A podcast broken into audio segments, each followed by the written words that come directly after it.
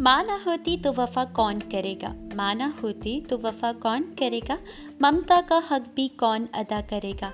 रब हर एक माँ को सलामत रखना, वरना हमारे लिए दुआ कौन करेगा? नमस्कार दोस्तों, आप सुन रहे हैं ज्योतिका को देवभूमि उत्तराखंड से। और मैं जानती हूँ, आप मेरा ही इंतज़ार कर रहे थे। चलिए अब इंतज़ार ख़त्म हुआ, क्योंकि मैं लेकर आई हूँ आप सभी के लिए बहुत ही प्यारा सा शो दोस्तों, आज हम बात करेंगे दुनिया का सबसे खूबसूरत जो रिश्ता होता है, वो होता है माँ का। और माँ सबसे प्यारी होते हैं। माँ के लिए शायद मेरी डिक्शनरी में शब्द कम पड़ जाएँ। पर दोस्तों, माँ दुनिया के सबसे खूबसूरत शब्दों में से एक है।